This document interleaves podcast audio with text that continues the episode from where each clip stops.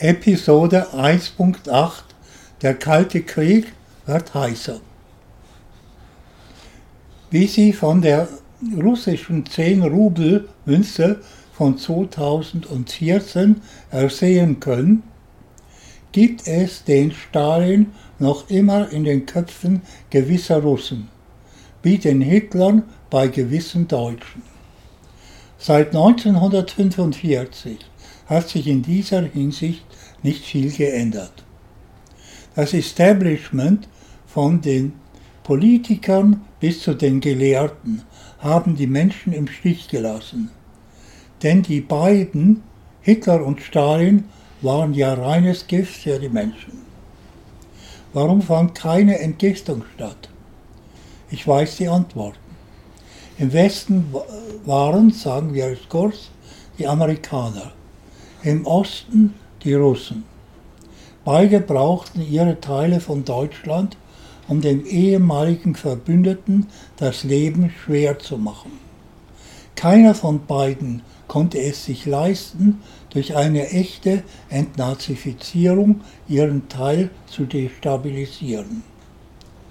Beide rissen sich ehemalige Nazi-Experten unter den Nagel, um ihnen das Wissen abzuzapfen. Bernhard von Braun zum Beispiel hatte im Dritten Reich vom östlich gelegenen Deutschland ins westlich gelegene England seine Raketen abgefeuert. Jetzt sollte er vom westlich gelegenen Amerika seine verbesserten Raketen ins östliche Vaterland des Sozialismus abfeuern. Die Sieger hatten natürlich Zugriff zu allem. Zum Beispiel wer, wann, was und wo im Dritten Reich getan hatte. Das ist ein gutes Mittel, die Leute unter Kontrolle zu halten. Nach der Hinrichtung von einer Reihe von nationalsozialistischen Galionsfiguren konnte man zur Tagesordnung übergehen und die jungen Leute in regimekonforme Uniform stecken die meiner Meinung nach in Westdeutschland ziemlich lächerlich, in Ostdeutschland ganz nazihaft aussahen. Im Westen vollzog sich die sogenannte Entnazifizierung als ein, die Amis nennen das Guilt-Trip. Die Deutschen sind moralische Monster. Im Osten erfolgte die Reinigung durch sozialistische Kritik und Selbstkritik. Was beiden Teilen gemeinsam war, war, dass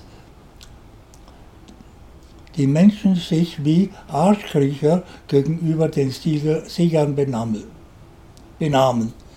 Die deutschen Monster sollen nur das Maul halten. Und das nennt sich Entnazifizierung.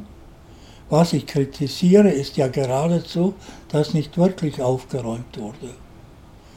Da, dann, daran leiden wir noch heute.